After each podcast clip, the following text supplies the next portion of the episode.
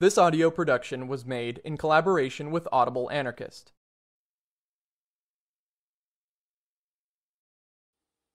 Mutual Aid, an essay, written by Errico Malatesta in 1909.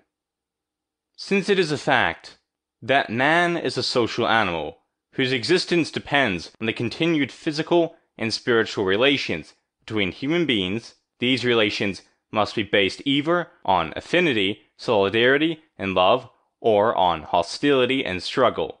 If each individual thinks only of his well being, or perhaps that of his small, consanguinary, or territorial group, he will obviously find himself in conflict with others, and will emerge as victor or vanquished.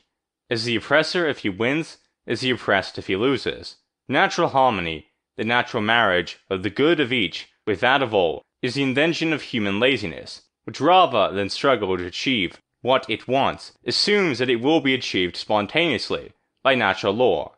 In reality, however, natural man is a state of continuous conflict with his fellows in his quest for the best and healthiest site, the most fertile land, and in time, to exploit the many and varied opportunities that social life creates, for some or for others. For this reason, human history is full of violence, wars, carnage, besides the ruthless exploitation of the labor of others, and innumerable tyrannies and slavery. If in the human spirit there had only existed this harsh instinct of wanting to predominate and to profit at the expense of others, humanity would have remained in its barbarous state, and the development of order as recorded in history, or in our own times, would not have been possible. This order, even at its worst, always represents a kind of tampering of the tyrannical spirit with a minimum of social solidarity, indispensable for a more civilized and progressive life. But unfortunately, there exists in man another feeling which draws him closer to his neighbor the feeling of sympathy, tolerance, of love, and, thanks to it, mankind became more civilized, and from it grew our idea which aims at making society a true gathering of brothers and friends, all working for the common good.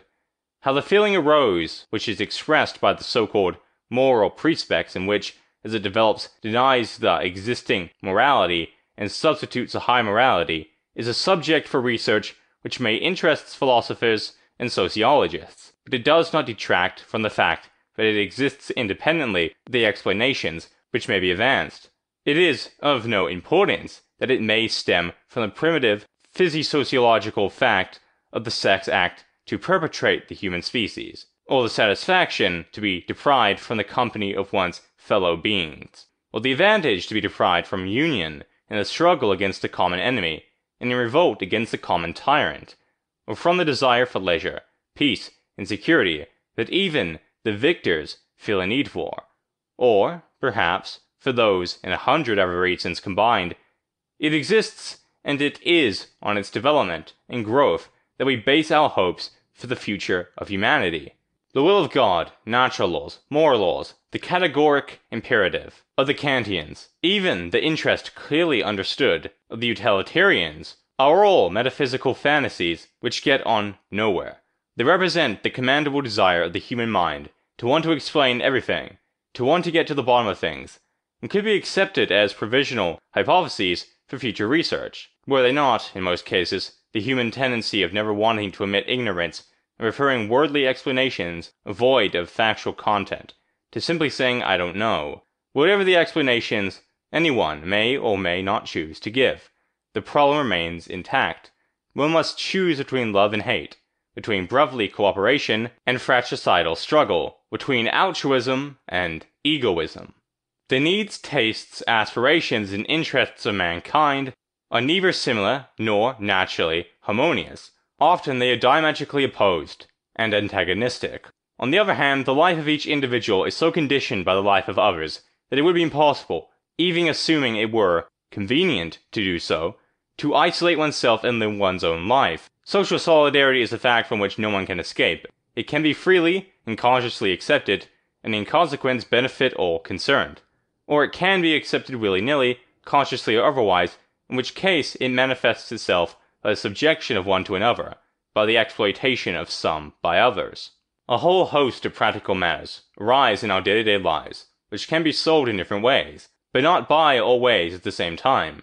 Yet each individual may prefer one solution to another. If an individual or group have the power to impose their preference on others, they would choose the solution which best suits the interests and tastes. The others will have to submit and sacrifice their wishes. But if no one has the possibility of obliging others to act against their will, then, always assuming that it is not possible or considered convenient to adopt more than one solution, one must arrive by mutual consciousness and an agreement which best suits everyone, at least offends individual interests, tastes, and wishes. History teaches us, daily observation of life around us teaches, that where violence has no place in human relations, everything is settled in the best possible way, in the best interest of all concerned.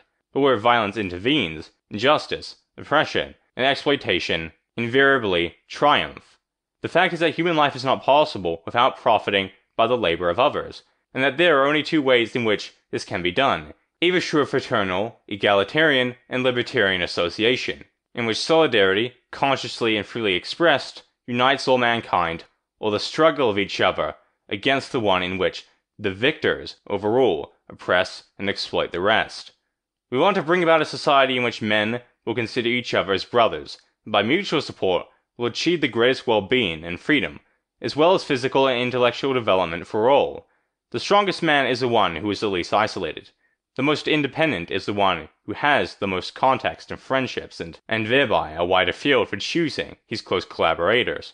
The most developed man is he who best can and knows how to utilize man's common inheritance as well as the achievements of his contemporaries. In spite of the rivers of human blood, in spite of the indefensible suffering and humiliations inflicted, in spite of exploitation and tyranny at the expense of the weakest, by person of personal or social inferiority, in a word, in spite of the struggle and all its consequences, that which in human society represents its vital and progressive characteristics is the feeling of sympathy, the sense of a common humanity which in normal times places a limit on the struggle beyond which one cannot venture without rousing deep disgust and widespread disapproval. For what intervenes is morality. The professional historian of the old school may refer to present the fruits of his research as sensational events. Large scale conflicts between nations and classes, wars, revolutions, the ins and outs of diplomacy and conspiracies. But what is really much more significant are the innumerable daily contacts between individuals and between groups which are the true substance of social life. If one closely examines what happens deep down in the intimate daily lives of the mass of humanity, one finds that as well as the struggle to snatch better working conditions, the thirst for domination, rivalry, envy, and all the unhealthy passions which set men against men, is also valuable work, mutual aid, unceasing and voluntary exchanges of services, affection, love, friendship, and all that which draws people closer, together in brotherhood and human collectivizes, advance, or decay, life, live or die, depending on whether solidarity and love, or hatred and struggle, predominate in the community's affairs. Indeed, the very existence of any community would not be possible if the social feelings, which I would call the good passions, were not stronger than the bad. The existence of sentiments of affection and sympathy among mankind, and the experience and awareness of the individual and social advantages which stem from the development of these sentiments have reduced and go on producing concepts of justice and right and morality, which, in spite of a thousand contradictions, lies and hypocrisy serving base interests, constitute a goal, an ideal towards which humanity advances. This morality is fickle and relative. It varies within the times, with different peoples, classes, individuals. People use it to serve their own personal interests and that of their families, class, or country. Discarding what, in official morality, serves to defend the privilege and violence of the ruling class. There is always something left which is in the general interest and is the common achievement of all mankind, introspective of class and race. The bourgeoisie, in its heroic period, when it still felt itself a part of the people, and fought for emancipation, had sublime gestures of love and self abnegation, and the best among its thinkers and martyrs had the almost prophetic vision of the future of peace, brotherhood, and well being which socialists are struggling for today. But if altruism and solidarity were among the feelings of the best of them, the germ of individualism in the sense of struggle between individuals. The principle of struggle, as opposed to solidarity, and the exploitation of man by man, were in the program of the bourgeoisie, and could not but give rise to baneful consequences. Individual property and the principle of authority, in the new disguise of capitalism and parliamentarism, were in that program and had to lead, as had always been the case, to oppression, misery, and the dehumanization of the masses. And now that the development of capitalism and parliamentarism has borne its fruits, and the bourgeoisie has exhausted every generous sentiment and progressive elan by the practice of political and economic competition, it is reduced to having to defend its privileges with force and deceit, whilst philosophers cannot defend it against the socialist attacks except by bringing up in opportunity the law of vital competition. This has been a production of Audible Anarchist. You can find more Audible Anarchist on YouTube.